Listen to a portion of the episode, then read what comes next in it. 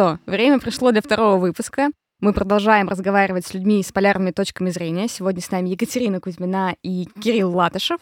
Сегодня поговорим про ключевые фокусы на год и как делать сложные образовательные проекты. Поехали! Начнем с представления Кати. Катя наша с Сашей бывшая коллега, она сейчас работает в Ростелекоме, мы раньше вместе были в одной команде. И я своим воспоминанием поделюсь, Саш, ты, наверное, тоже что-нибудь про Катю вспомнишь. Катя уже перекрестилась. У меня прям очень яркое первое впечатление от Кати. Катя меня всегда спасала. Вот я приходила к, к ней по любому вопросу, по закупкам, по курсам, по вебинарам, просто вот все что угодно. Не приди, Катя, еще когда ты только начинаешь работать, у тебя период адаптации, и ты ничего не знаешь, когда ты в такой огромной компании, как Ростелеком, где ничего не понятно, куча разных аббревиатур, куча отделов. Э, в общем, Катя меня всегда навигировала очень легко, с улыбкой, с легкостью, простотой, и я просто тебе безумно благодарна, ты знаешь. Обожаю и очень-очень-очень-очень тебе, тебе радуюсь, и здорово, что ты сегодня с нами. Не буду повторяться, поэтому просто дополню, что для меня Катя человек, у которого есть ВКонтакте все люди почему-то. Ты спрашиваешь про любой бизнес-сегмент, про любого человека, и у нее есть обязательно его WhatsApp, она с ним уже обязательно где-то вместе тусила, работала, для него что-то делала, и, и она уже ему, скорее всего, звонит и уже спасает. И меня. уже спасает, да. Да, поэтому это всегда, конечно, впечатляет. Катя, расскажи про себя после такого представления говорить о каких-то регалиях с точки зрения работы. Да, меня зовут Екатерина Кузьмина, я в компании Ростелеком занимаюсь онлайн-обучением и обучением сотрудников цифровым навыкам айтишники и все, что с ними и около с ними связано. Закупки — моя отдельная любовь, прямая и косвенная. Отдельное сердечко вам, э, Саша и Юля, за представление. В какой-то момент мне было волнительно. Думаю, что же не скажет прилично или неприлично. Спасибо и Кирилл Латышев. Э, Кирилл тоже так посмотрел на меня очень строго сейчас, как мы будем представлять. Синоним Кирилла — стремительность. Кирилл всегда залетает просто с каким-то четким вопросом. Юль, сколько стоит? Юль, сколько времени? Быстро пропал, куда-то исчез, потом снова вернулся, такой, все, делаем, запускаем, работаем. Кирилл равно стремительность.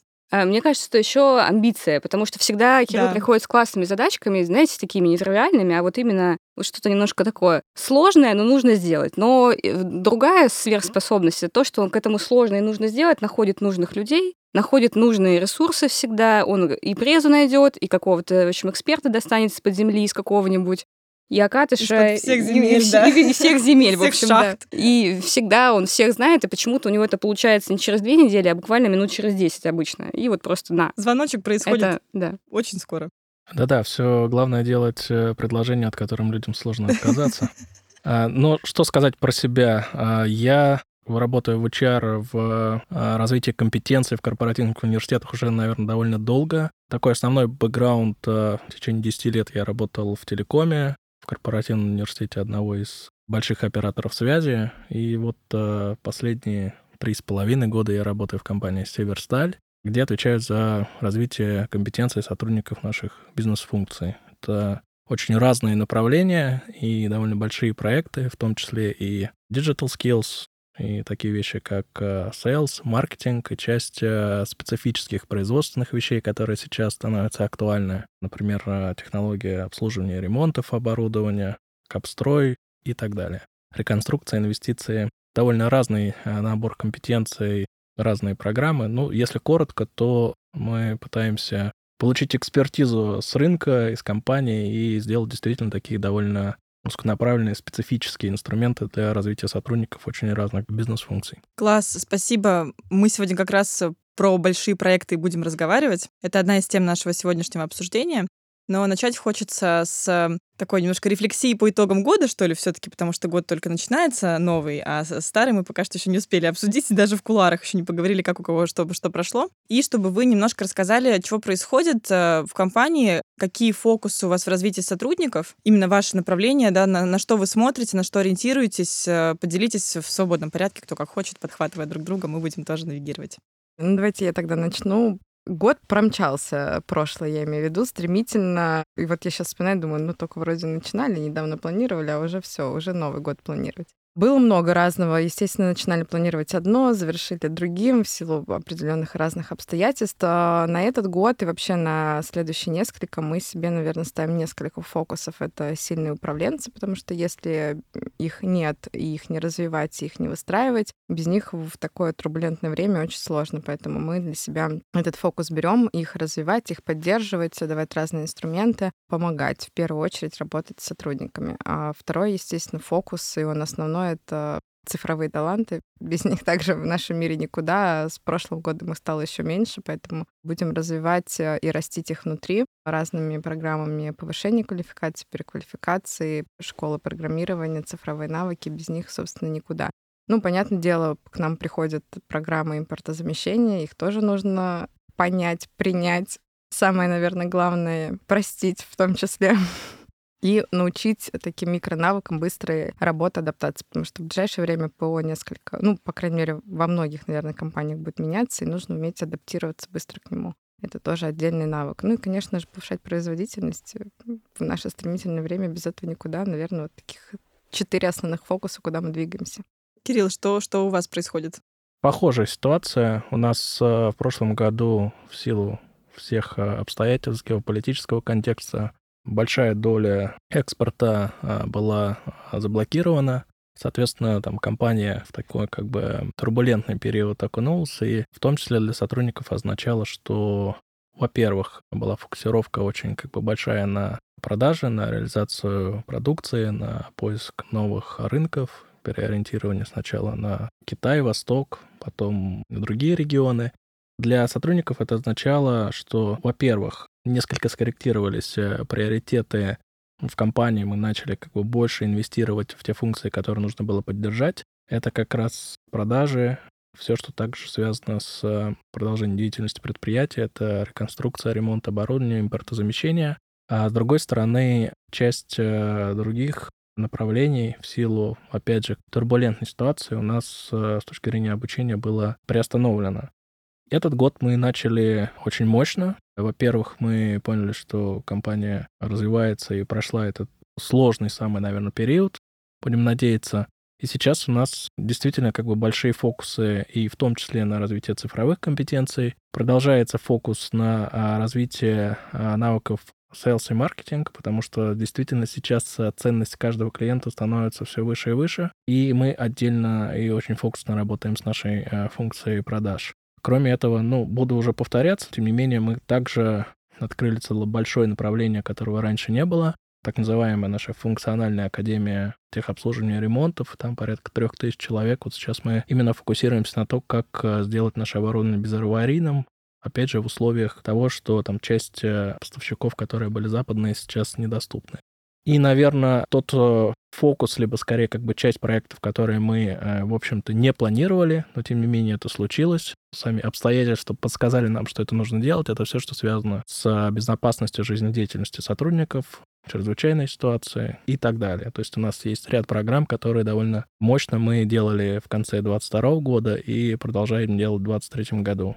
Это тоже такой интересный проект, потому что он э, случился, и нам очень быстро нужно было адаптироваться по таким не совсем, наверное, профильным для нас направлениям искать лучшее решение, инструментарий. Ну и, естественно, как бы эта тема а неоднозначно с точки зрения коммуникации, поэтому это было интересно, но кажется, что мы это сделали, сделали хорошо. А у вас есть VR? У нас Катя есть VR. свой сакраментальный вопрос у нас главный. есть VR. Я просто слушала про безопасность, про оборудование. У меня сразу сложилась вот как раз картинка, что тут может быть применим VR, потому что жизнь, она очень ценна для нас, и чтобы не рисковать, можно отработать определенные навыки в дополненной реальности или виртуальной. Безусловно, это есть, и на самом деле как бы VR у нас точно лет пять, как э, уже э, работает и внедряется. Это очень... Сейчас скорее мы идем в сторону как бы наполнения различных профессий. То есть это, например, может быть э, а, оператор определенного оборудования, либо крановщик, то есть то оборудование, которое, конечно, нельзя просто так взять и э, поставить человека научиться им пользоваться. Во-первых, это как бы сложно, дорого и будет связано с тем, что оборудование нужно будет как бы снять э, с производства, либо сделать специальное тестовое. Ну, кстати, вот э, если мы говорим про VR на производстве, я правильно понимаю, что это, по сути, действительно, как ты говоришь, скорее показывает управление каким-то сложным механизмом? То есть это же не такая повсеместная история, то есть что мы там VR сейчас везде внедряем его, то есть это именно какие-то сложные штуки, которые нужно научить людей. То есть э, это не так, что на каждом предприятии у нас везде VR-тренажеры стоят. Или как? Ну, конечно, это фокусная история. То есть, безусловно, это как бы инвестиции, и мы это делаем там, где, ну, во-первых, у нас а, наиболее острый а, дефицит в подготовке кадров, и, во-вторых, там, где действительно как бы нет возможности, либо это очень сложно а, использовать реальное оборудование. И существует часть оборудования, которое, в принципе, как бы нельзя допустить человека, если он не умеет им пользоваться. Катя, что у вас с VR? Зачем Ростелекому VR? Вот я хочу ответить на этот вопрос сама, потому что очень многие компании туда идут, а мне хочется понять, да, это классно, то есть есть в Ростелекоме несколько курсов в VR сделаны, есть очки, как бы все прекрасно. Но вопрос, очень много компаний крупных идет в эту тему, это в основном имиджевая пиарная история, но нам вот в этом году хочется создать что-то такое, которое действительно принесет не только пользу, да, потому что в основном VR применим с точки зрения безопасности либо человека, либо какого-то оборудования, либо рассказывать, как пользоваться тем или иным оборудованием, потому что ты не можешь, например, физически его сейчас там потрогать, или наоборот, это, если ты потрогаешь кабель, тебя ударит током, и все, ну, как бы это связано с безопасностью. Вот я для себя хочу ответить на вопрос, как бы, а с точки зрения монетизации это приносит обратное value или нет. Поэтому смотрю, хожу по рынку, что у кого в каких компаниях. Пока что понимаю, что у многих это, да, везде с безопасностью связано. Поэтому рекламная пауза. Если вдруг ваши подписчики знают, и был такой кейс, я буду рада, если со мной поделятся. Мы запустим клич. Обязательно, я думаю, кто-нибудь откликнется. Мне, мне прям стало самое интересно, как можно Ростелекому внедрить VR, чтобы это было не просто как э, развлечение, а все таки что мы сотрудников действительно обучаем, и это применимо для них. Понятное дело, это работа на высоте, на вышках, на базовых да. станциях, работа с безопасностью. И наш любимый вот водолаз. Да-да-да. Мы все мечтаем, редкие профессии в Ростелекоме все стали нас... сделать через VR, попробовать себя водолазом. Да. Ты надеваешь очки и погружаешься, как водолаз, вот там. Вот у нас как раз кабель. сейчас, буквально до, до нашей записи у нас была встреча, мы обсуждали тему, что есть редкие профессии, в том числе как водолаз, показать, как он там работает, почувствовать, окунуться в его эту историю. Есть такая история, как работа на высоте или в тундре где-то в холода, где там присутствуют олени или медведи, и вот это Класс. вот все. Я помню, когда я работал в телекоме, к нам э, приходил какой-то из поставщиков, который как раз показывал VR с точки зрения монтажа базовых станций. Mm-hmm. Я помню, что там, когда контейнер базовой станции открывали, там в VR был сделано, что из него вылетает голубь.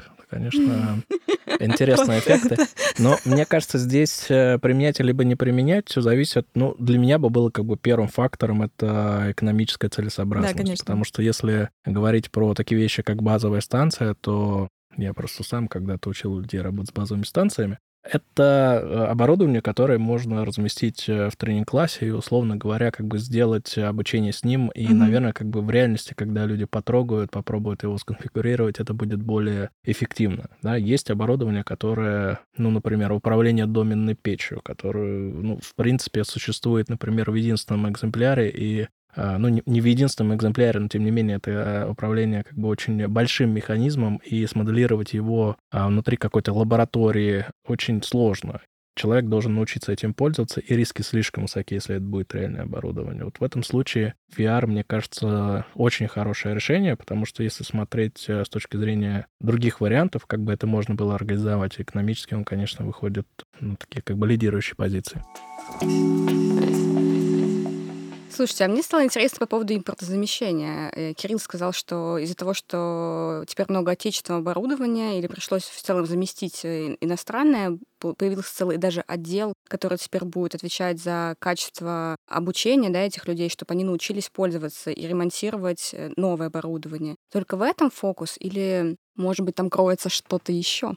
Ну, импортозамещение — это более широкий смысл, потому что импортозамещение, в том числе, если мы говорим про поддержание и э, там текущий плановый ремонт оборудования это скорее как бы импортозамещение тех э, э, запасных частей, которые для него используются. Но если мы говорим про импортозамещение, то, конечно, мы как бы рассматриваем это в более широком смысле. Я просто привел пример, что у нас сейчас организовалась история, связанная с отдельной функциональной академией, которая как бы вот сфокусирована на сотрудниках, которые занимаются техобслуживанием и ремонтом. Но при этом импортозамещение идет во всех направлениях том числе и с точки зрения диджитал-технологий. Здесь э, много как бы нового софта появляется, ну, который да. как бы делается. Кажется, все мы. Тема импортозамещения сильно шире, чем, естественно, как бы ремонт оборудования. И, в принципе, у нас э, сейчас там формируется предприятие, которое как раз э, сфокусировано на поиск этих решений. В том числе у нас и до этого существовал, существует R&D-центр, который раньше в большей степени был сфокусирован на создание новых э, продуктов технологических, то есть это сорта стали, композитных материалов.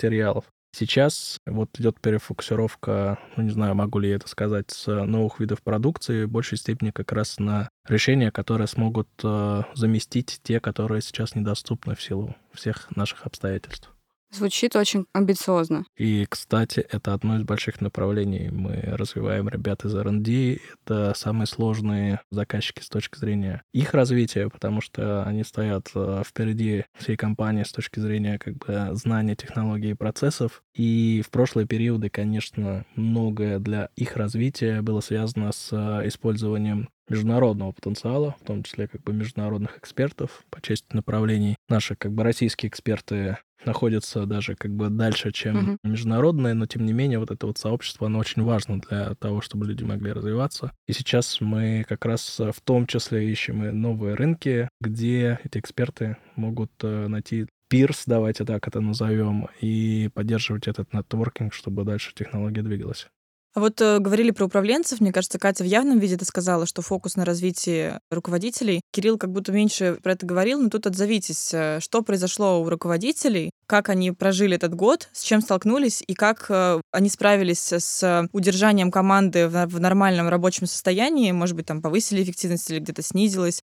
Мне кажется, двадцатый год был таким тренировочным с точки зрения психологического состояния. Тогда, наверное, более нестабильно было. И сложно было собирать команды, пересобирать их в удаленке и понять, как взаимодействовать, какие инструменты, мотивации и вообще удаленной работы. А за прошлый год, а, конечно, было нестабильно, но, на мой взгляд, мы прошли достаточно как компания стабильно и с учетом всех историй февраля и сентября а, минимальные потери. В масштабах компании они единичные. Понятное дело, без этого никуда. Есть разные взгляды. Как мы их поддерживаем? Естественно, мы поддерживаем их с точки зрения инструментов, то есть мы даем, помогаем э, инструментами как работы с командой, мотивации, поддерживания сотрудников, энергии команды. Это могут быть и курсы, и э, различные сессии. Мы вообще в компании запустили такой проект, как «Точка роста». Это внутренние сотрудники э, у тех, у кого есть сертификация коучей или карьерных консультантов. Они помогают а, сотрудникам и руководителям развивать себя, решать определенные запросы. Туда можно прийти с любым запросом. Это какая-то своя платформа или как это работает? Да, это на внутреннем портале есть определенная страничка, назовем это так, где ты можешь оставить запрос, либо найти, например, я как сотрудник хочу сходить к коучу, у меня есть база внутренних коучей, у каждого написана своя сертификация, в зависимости от того, ты можешь по локации выбрать, э, либо просто там девочка, мальчик, кому как комфортно, у всех разные предпочтения, и записаться на сессию. Соответственно, дальше уже происходит э, сама история. Если тебе нужна карьерная консультация, также есть отдельная база их, где ты можешь выбрать и то же самое записаться. Ну и развиваем сейчас, вот в этом году будем развивать активно менторинг, помогать а, людям становиться менторами, готовить их к этому, потому что мы понимаем, что у каждого руководителя есть богатая экспертиза, как и управленческая, так и экспертная. И есть люди, назовем это джуниор руководители, которым нужно помочь вырасти, либо а, раскрыть просто потенциал, то есть вот буквально там какое-то элементарно нескольких сессий, он уже там расцветет. В целом перейти в роль, да, из э, менеджера в руководителя, например. Катя, а много набралось коучей, ну и так далее, вот просто в штуках? Есть ли какое-то количество людей, которые... Я понимаю, что ты не можешь называть точные цифры, но просто порядок, интересно. Ну, за сотню точно есть. Класс. Класс. Вот если бы ты задала вопрос пораньше, ты бы сказала точно.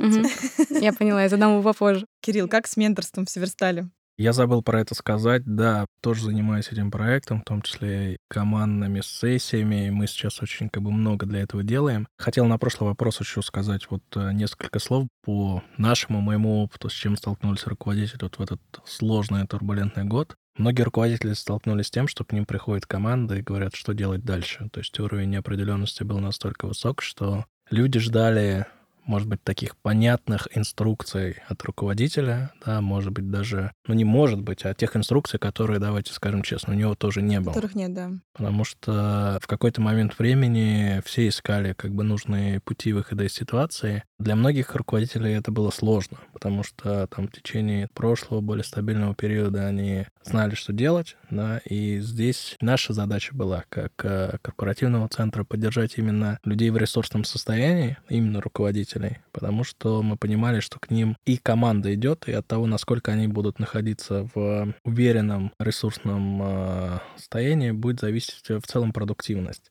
Я согласен с Екатериной, мы делали похожие вещи, то есть все, что связано с э, линией поддержки психологической. Э, безусловно, у нас э, также различные инструменты есть и применялись в течение года, и в большей степени даже такие инструменты, как менторинг-коучинг, потому что та архитектура управленческих программ, которая у нас есть, она также уровневая, разных э, уровней, программы резерва, программы развития в текущей роли. Но оказалось так, что руководителям в этот период э, было не до обучения, поэтому основной челлендж для нас был, мы понимали, что им сейчас сложнее, чем э, в прошлые периоды, и при этом сложность была в том, что учиться почти некогда. Поэтому, безусловно, здесь вот в большей степени играли такие инструменты короткие, посоветоваться с кем-то, поговорить э, о том, как быть, да, и вот э, сами форматы, где э, люди могут скорее как бы поделиться той ситуацией, которая есть. Потому что экспертиза внутри есть, и это в большей степени, на наш взгляд, зависит от состояния их. С точки зрения менторинга, здесь э, мы сейчас двигаемся в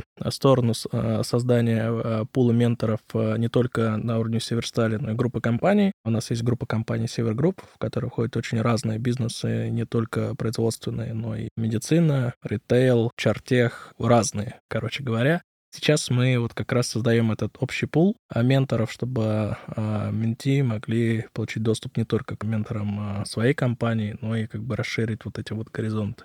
Я слушала, пока тебя, Кирилл, знаешь, думала о чем. Вот мне кажется, у многих может возникнуть впечатление, что руководители в производственной компании это очень специфичные люди, потому что получается им, ну, наверное, так и есть, потому что им приходится быть, с одной стороны, в роли очень такого собранного, серьезного, ну, как правило, это мужчина все-таки, такой вот прямо ух, который вот просто руководит огромной командой, который, да, прям, прям всех на скаку и доменную печь даже остановит, потому что коллектив... Доменную э, нельзя, даже шутить так нельзя, Ее останавливать нельзя, да, если она остановится, то все. Это правда, простите, это была шутка.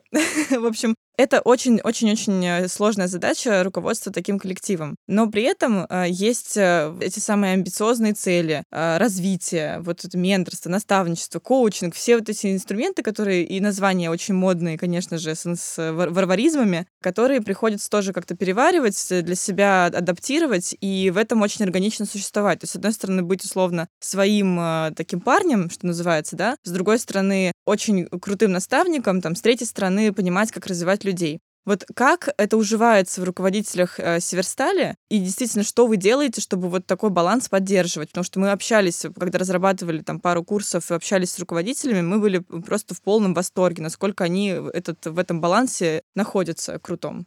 Мне бы хотелось сказать, что это полностью наша заслуга HR. Это все из-за нас. Но на самом деле, конечно, мы много для этого делаем. Но мне кажется, здесь еще есть э, такой фактор, что люди уже сами понимают, что в силу демографической ситуации, в силу того, что у нас часть активов изолированы, например, в разных городах, в Череповце, на севере, на юге, в Белгороде. И э, в регионах, наверное, еще сложнее с точки зрения притока молодых специалистов. Соответственно, сила руководителя — это всегда в силе его команды, да, и, соответственно, как ты будешь развивать своих людей, как э, к тебе будут приходить новые люди. Я говорю и про э, внешний рынок, и про внутренние перемещения внутри компании. От этого будет зависеть фактически как бы твоя успешность как руководителя. И мне кажется, большинство наших руководителей это понимают, э, потому что если ты не будешь в это вкладываться, то фактически волшебник на голубом вертолете не прилетит. И он еще может в Москве полетать, но если мы говорим про регионы, то не прилетит точно. И здесь очень важно, конечно, работать с командами. Поэтому отчасти, конечно, люди понимают, что это их зона ответственности, но мы даем им для этого инструменты и каждый раз напоминаем тоже, что в это нужно вкладываться. Это единственный верный путь.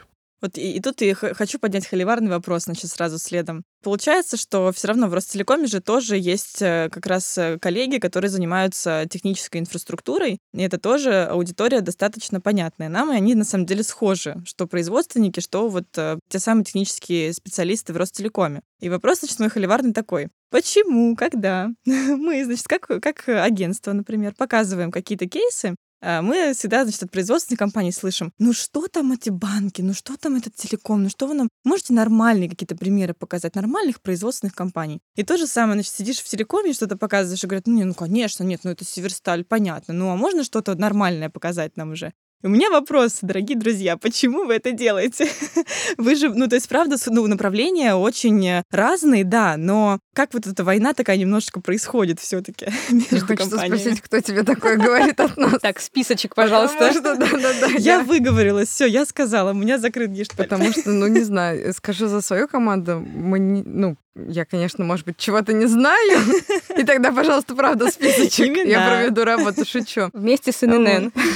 Вот, но мы как раз, если вообще в целом чуть-чуть развернуть этот вопрос, когда мы смотрим предложения компании или экспертов, нам в первую очередь важно не сколько для какой компании он делал, сколько что он делал конкретно, ну то есть а, какую цель он решал, какими инструментами достиг он, не достиг, какие показатели, насколько вообще ну, то, с помощью чего он это сделал, а, соответствует текущим реалиям. Не, не поздно ли мы как бы про это говорим? Или как бы модно, не модно, образно, коротко скажу так. Поэтому вот такого мне прям это... Я, конечно... Ну, смотрите вы на другие компании, потому что вот я знаю, что...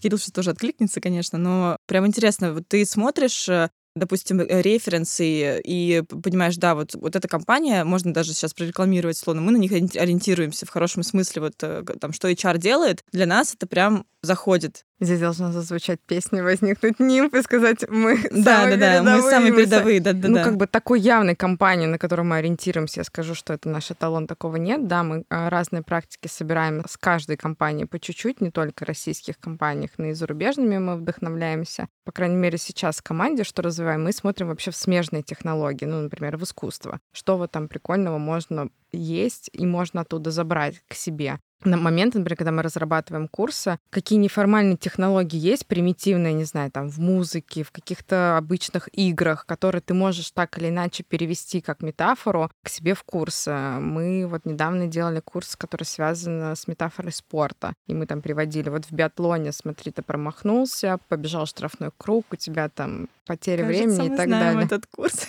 Индивидуальный план развития. А вот, кстати, у нас это было другое. Мы да, как раз сделали курс про производственную систему. Слово «дефект», вроде бы он всем понятен, но не всем понятно, как это работает. Мы рассказывали о том, что если ты как в биатлоне. Ты промахиваешь, а, тебе дается штрафной круг, ты его бежишь, ты теряешь время, ты как бы теряешь позиции и так далее. Если это перевести в производственную историю, у тебя как раз, если какой-то есть дефект в процессе, он у тебя как бы идут увеличение сроков, там реализации, потери, узкие горлышки и Класс. так далее. И, соответственно, вот к чему я это веду, что мы вдохновляемся разными смежными направлениями, да, направлениями и деятельностями, и это стараемся подумать, как это можно перевести. То есть вот сейчас там модная тема тема подкастов или модная тема, наоборот, текстовых историй, что люди читают, люди смотрят или применяют э, всеми известные разные решения АИ, там, э, боты и, и тому подобное. Как, мы можем применить? Ну, не с точки зрения того, что классно мы применяем, поставили себе галочку, а именно польза. Самый текущий, вот прям последний пример, который у нас был на этой неделе, нам нужно было оперативно создать перед трансляцией правила. У нас был текст, и нам нужно было его озвучить, чтобы вот не собирать студию, съемки, вот, вот все запись загнали текст а, в определенный инструмент, не будем его называть, и нам озвучился очень хороший мужчина с интонацией, и у тебя готовое видео. Человек говорит, выходит буллет и так далее. Все прикольно, минимально затратно. И не да, нужно да. собирать вот эту всю историю. Вот как раз такие технологии мы стараемся применять и смотреть вокруг. Не только как бы в своей области компании деятельности, но и в смежных. Поэтому я вот на Ростелеком не грешите. Ты, ты за мир во всем мире и сотрудничество. Да, да, да. Что у вас? Ну, а я как человек, который э, был э, с двух сторон, да, да, и да. в телекоме, и в производстве, могу про это чуть-чуть э, порассуждать. Ну, Юль, мне кажется, что такое действительно может быть, что люди ищут э, релевантность именно как бы своих примеров и технологий. Скажу, что общего между телекомом и металлургией либо производством. Это технологичность бизнеса. Действительно разные технологии, но тем не менее это как бы сложный бизнес, э, который напрямую завязан на эффективность э, применения технологии. Почему может быть э, по-разному? То есть мне, мне кажется, здесь как бы два фактора. Первый — это то, что в телекоме и в IT в целом ну, принято переходить между компаниями так или иначе больше смотреть рынок. В общем-то, как бы сфера такая подвижная, да, если говорить про эти технологии, они очень могут в разные стороны уходить. Если говорить про металлургию, там, безусловно, тоже много технологий, но в производстве многие люди э, работают в компании очень долго. То есть они проходят э, вот этот путь э, карьерный, начиная от рабочего и да. до директора. Кроме того, чаще всего производство находится в регионах, да, mm-hmm. на каких-то изолированных локациях, поэтому люди сравнивают в первую очередь э, там свой опыт с тем, что было внутри конкретной компании, в которой они могли работать довольно долго. И, во-вторых, металлурги чаще всего все-таки себя сравнивают э, с другими металлургическими компаниями, поэтому есть некая изолированность. Это первый фактор. А второй, мне кажется, в... он больше вот э, как раз про то, что ты говоришь самим продуктом. То есть если говорить про телеком, то, безусловно, это очень технологичный продукт. То есть если рассмотреть, как, что делает оператор, много различного и оборудования, архитектуры, кор-сеть, э, сеть э, радиодоступа, транспортная сеть и так далее. Там безусловно, очень сложная логика. Но когда ты приходишь и смотришь, покажи, где это. Ты приходишь в, например, центр обработки данных, где стоят а, сервера, которые выглядят как ящики в ряд. Безусловно, там есть технологии, но они все, они неосязаемы, их не видно. Как бы покажи, да, что ты делаешь. в этих ящиках.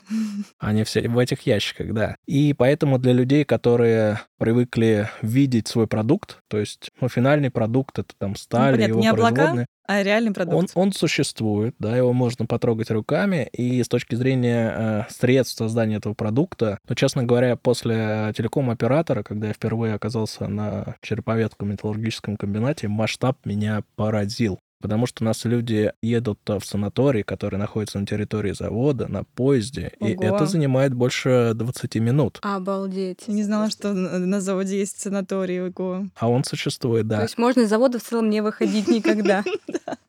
Да, это, это совершенно как бы огромные масштабы предприятия и оборудование, которое, на которое можно смотреть э, завороженно и видеть, как оно работает. В IT-технологии это как бы сделать сложнее. Да, да это как, правда. Конечно, нули и цифры бегут в правильном направлении э, через пакеты в сети, но тем не менее и мне кажется, поэтому, как бы, несмотря на то, что это технологический бизнес и технические специалисты могут быть, э, ну, я не говорю, что, естественно, как бы существуют функции, которые как бы похожие, наверное, там, я имею в виду тот же там sales маркетинг и т.д., но людям хочется свои примеры. То есть, может быть, это связано с тем, что там не, не до конца понимают специфику того или иного бизнеса, но вот а, тут есть продукт, а тут он скрыт за а, облаками данных.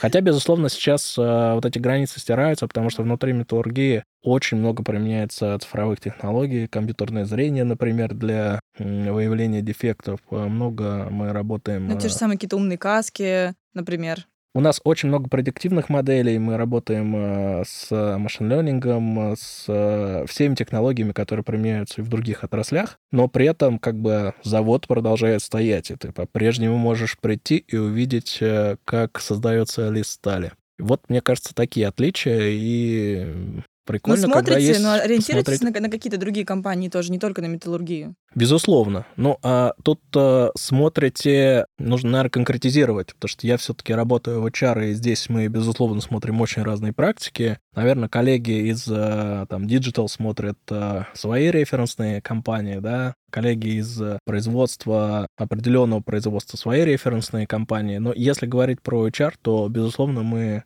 мы смотрим все практики, принципе, а, если мы что-то видим новое, что появляется на рынке, мы это пытаемся тестировать и сразу же запускать.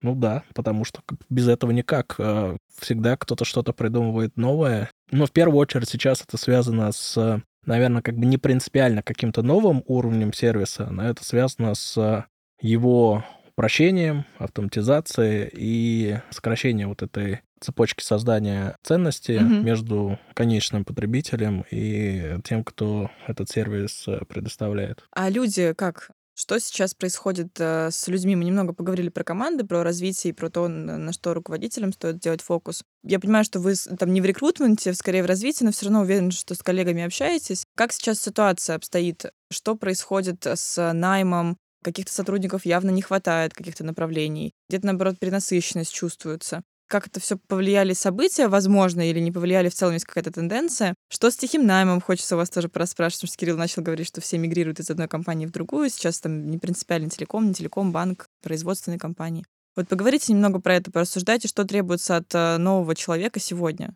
Что вы ждете от э, сотрудников? Скажу за нас, э, понятное дело, айтишная отрасль ее сильнее всего, наверное, затронула. Потерялось несколько хороших специалистов в России. Дефицит кадров есть, он, естественно. Мы как раз их решаем внутренними программами, стараемся внутри делать переквалификации, доучивать, обучивать и активно работаем с бизнесом в этом направлении. Если говорить про такую производственную историю, про там инсталляторов, а и около них, то здесь мы конкурируем, как вы думаете, с кем? С Яндекс Едой. Что? Да, с курьерами, потому что для того, чтобы стать инсталлятором, есть определенные как бы требования. Ты не, не можешь просто прийти и сразу там быстро научиться там устанавливать роутеры, работать с ним. Тебе нужно определенно обучиться в этой истории.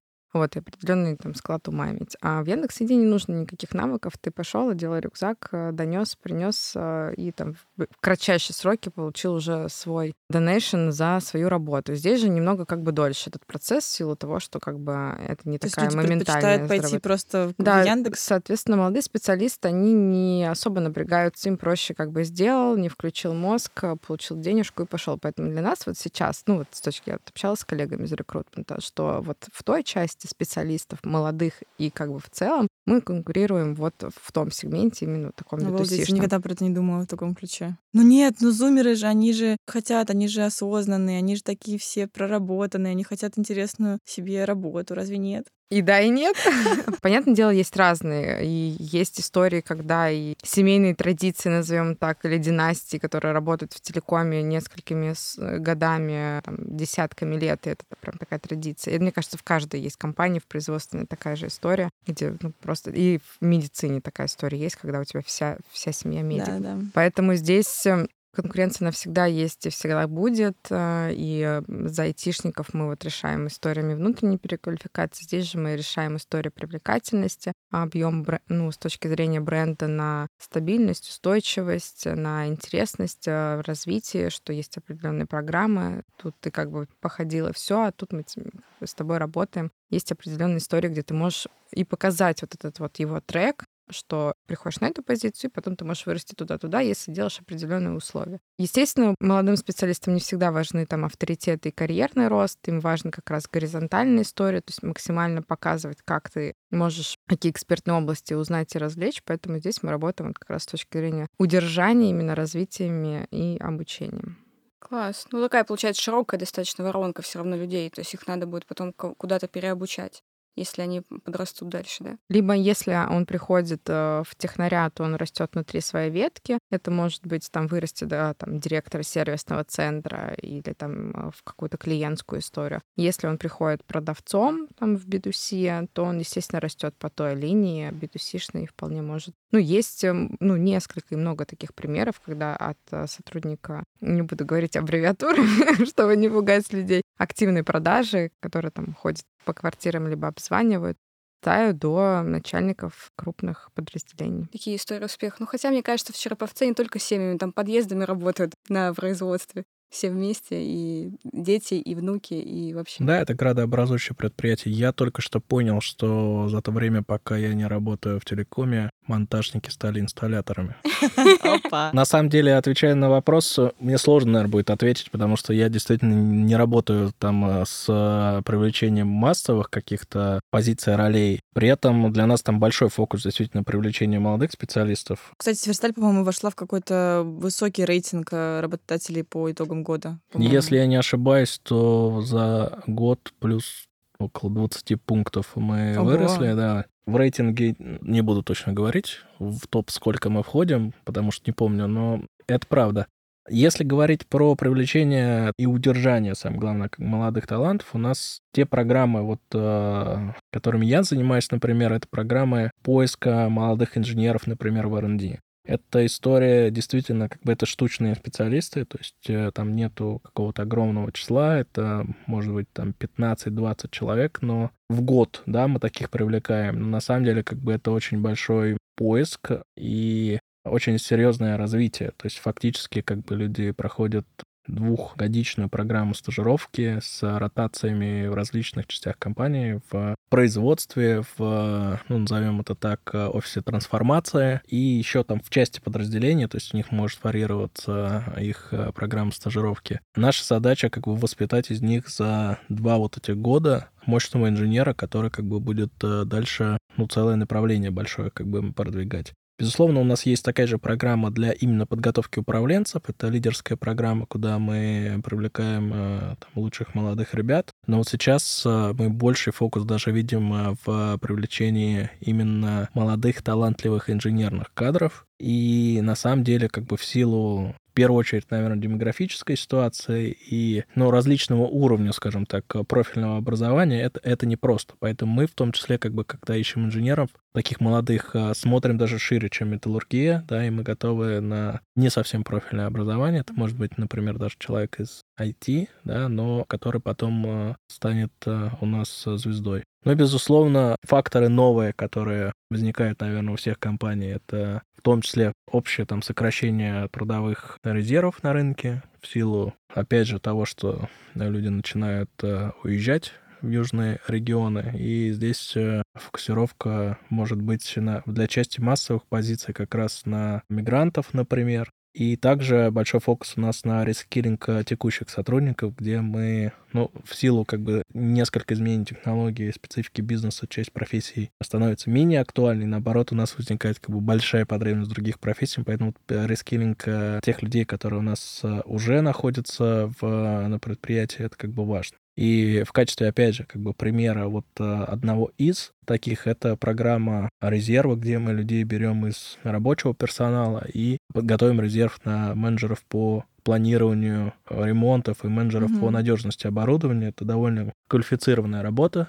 Мы видим, что есть э, успешные примеры, где люди из рабочих там, в течение года развиваются на эту позицию. Фактически мы это делаем тогда, когда на рынке таких людей просто нет. И вот этот вот э, рескилинг, он нам сильно, конечно, в этом помогает.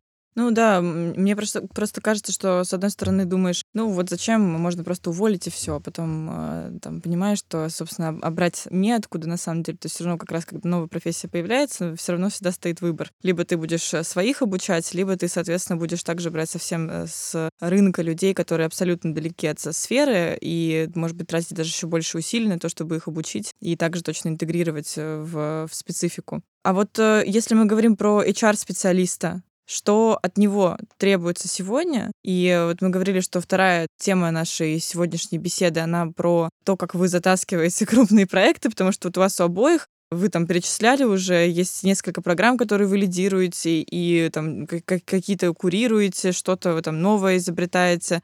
Как э, от HR-специалиста сегодня, что, что ожидают от него, как вы считаете для себя? И э, команда на чем сфокусирована, и мы поговорили просто про то, как развивают сотрудников, а вот сама команда HR, она что для себя хочет развивать? Что в себе, какие скиллы э, прокачивать? Ну, для меня, как вот я э, считаю, что основное это спокойствие человека. Ну, то есть, если ты спокоен сам внутри, не поддаешься всем этим изменениям, новостям, информации, проверенной, непроверенной и так далее, то и ты за собой ведешь команду в таком же состоянии. Потому что если подаваться всему этому шуму, то ну, невозможно затаскивать такие проекты. То есть это концентрация на том, что мы делаем, для чего мы делаем, с какой целью, какая стратегия, к какому результату мы придем. А, естественно, как себя поддержать в этом спокойствии, когда такой безумный мир. Но мне очень помогает спорт такой на еженедельной основе, как минимум одна-две тренировки, они должны быть, когда ты себя приводишь в чувство. Ну, по-другому, не, на мой взгляд, в такое время очень сложно, ну, потому что иначе ты просто будешь работать круглосуточно подаваться всему этому шуму. Спорт у всех может быть любой, там кто-то гуляет, кто-то плавает, кто-то на барабанах играет, это тоже для него спорт. В общем, поддерживать, э, на мой взгляд, любому HR-специалисту нужно в первую очередь э, сначала спасать, как говорится, себя, себя маску, маску. маску, да, на себя, потом уже на другого. Вот, если ты спокоен, то ты как управленец и вообще тот, кто помогает а, развивать людей, сможешь вести за собой и команду, и компанию, и, и в целом отрасль. Поэтому... То есть такой HR, а плод стабильности всегда должен быть. Потому что к тебе, когда приходят сотрудники, руководители, и у них они в какой-то стрессовой ситуации, и если ты в стрессе, ну то да. что из этого получится? Ничего не получится. То есть спокойствие ему уже помогает. Они думают, о, а может, я что-то не знаю, у вас все хорошо. Мне кажется, сейчас а, внутри HR вот это вот разделение talent management, CNB, оргдизайн, все что угодно, другие направления, они, ну, не то чтобы смешиваются, но с точки зрения бизнеса, если ты к ним приходишь, и если ты с ними постоянно работаешь, ты человек из HR. Соответственно, безусловно, ты должен быть Спасибо, экспертом. что не кадровик. Э, так бывает. Кадры. У нас, у нас больше такие не работают. Мы полностью решили эту проблему. Радикально. Мы сказали, Кирилл, про стремительность и четкость решения а, вопроса. Кадровики решили эту проблему, поэтому сейчас э, HR может э, работать спокойно. Хорошо. Я говорю про то, что бизнес хочет видеть партнера. Да. Ему не важно, ты как Кто бы откуда ты, ты тут за развитие. У меня есть вот как бы Проблема. такая история. Реши. Давай, пожалуйста, там порешай уже что-то. И поэтому, безусловно, мне кажется, что сейчас вот это вот э, идет смешение. То есть я э, человек, который, ну, основная все-таки экспертиза больше про талант-менеджмент, да, и, и про развитие людей. Но я понял, что э, невозможно делать вот внутри этой предметной области классные проекты, если ты не разбираешься в системах э, мотивации, да, потому что это зачастую завязано, не разбираешься, например, э, прекрасно там в коммуникациях и пиаре, и не, разби... Э, не разбираешься для части проектов в подборе персонала, ну, в том смысле, как бы в рынке. Потому что всегда то или иное решение, даже про развитие людей, ты оцениваешь, да, у нас там есть отдельные проекты по стратегическому планированию персонала, где мы оцениваем, а вот конкретно эту роль. Как будет проще, быстрее, дешевле? Либо нанять с рынка, либо, соответственно, как бы развивать у себя. И без этого анализа очень как бы сложно, потому что если там фокусируешься, что давайте всех развивать, это может быть долгое и дорогое решение для компании. И мне кажется, поэтому как бы хороший HR должен, безусловно, быть экспертом в своей области, но при этом знать э, как бы всю поляну hr при этом. Но мы говорили про развитие команды, вот именно твоей команды, как ты развиваешь своих сотрудников. Да, здесь э, интересно. Особенность в том, что команда довольно, ну такая, нельзя сказать, что большая, порядка там 10, может быть, чуть-чуть больше иногда человек. Есть э, очень специфические проекты. То есть, по сути, все проекты связаны с запуском новых инициатив, сложных инициатив, с конкретными заказчиками а, внутри, то есть уровня там SEO-1 чаще всего в бизнесе. То есть у меня единственный способ как-то управлять этим, то есть с одной стороны, там, с точки зрения там личных качеств, это спокойствие, тоже я это отмечу, и самое главное, уверенность в условиях неопределенности. То есть команде важно это видеть. Да, мы многое не знаем, да, у нас есть шанс облажаться, но если это случится, мы сделаем все, чтобы этого не сделать, но если это случится, то я буду как бы с вами. Да, это, это мне кажется, важно в условиях неопределенности для людей. Ну и готовность рисковать, потому что как бы скорость э, подталкивает нас к тому, что нужно рисковать если действовать, скажем так, канонически, дождавшись э, всех согласований и обсуждений со всеми, то может быть очень поздно. Поэтому здесь вот, мне кажется, как бы важная история, что мы понимаем, конечно, где это можно делать, где это нельзя делать, но мы рискуем. Наверное, последнее, это вот действительно как бы довольно широкие, ну, не знаю, мне такой, может быть, просто стиль управления, довольно широкая зона автономности и действительно высокого доверия, потому что как бы невозможно эту историю как бы контролировать в силу того, что люди части вещей экспертнее, чем я, и там идет э, прямое взаимодействие, как я уже сказал, с э, высокими руководителями. Угу. Нет микроменеджмента, там, я поняла. Ну, а тут не получится по-другому. Но это, конечно, предъявляет требования к тому, что это должны быть очень сильные люди. Угу. Автономные, безусловно, как бы но это работает. То есть э, фактически моя задача проконсультировать, решить там сложные вопросы, обсудить какие-то развилки по проектам и создать все условия для того, чтобы они могли эффективно работать. Получается, если они делают проект даже там SEO минус один, то есть они должны уметь с ними вести достойную коммуникацию, затаскивать проект, Безусловно. защищать его и так далее Безусловно. в моменте. На самом деле, если мы говорим про вот работу в такой большой корпорации, одно из э, самых важных качеств HR, Ну, во-первых, да, как уже Терин сказала, такое глубокое понимание специфики конкретного бизнеса. И Иначе второе, не стать партнером для бизнеса. Да, и конечно. второе это как мы от этого, может, хотим, может быть, не хотим уйти, это продажа себя и продажа решений. Как э, мне... Внутренний нетворкинг и позиционирование себя правильное. Нетворкинг, безусловно, да, но все-таки продажа это продажа. Угу. Как мне сказал один очень э, большой руководитель, как вы приняли это решение?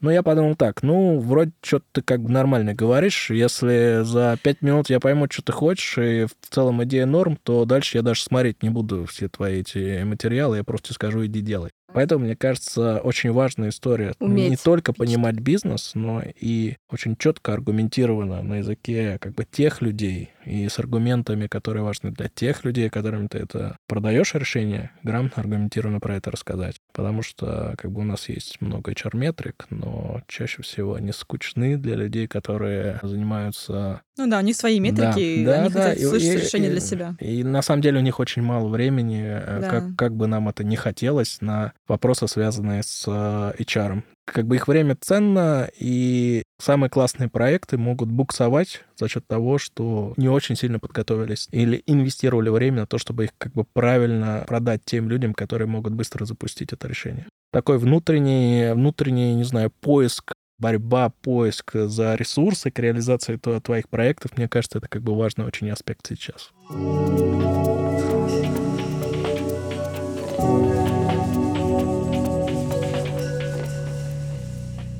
Да, у нас есть хорошая традиция в конце. Мы э, желаем что-то друг другу или желаем себе, можно как угодно.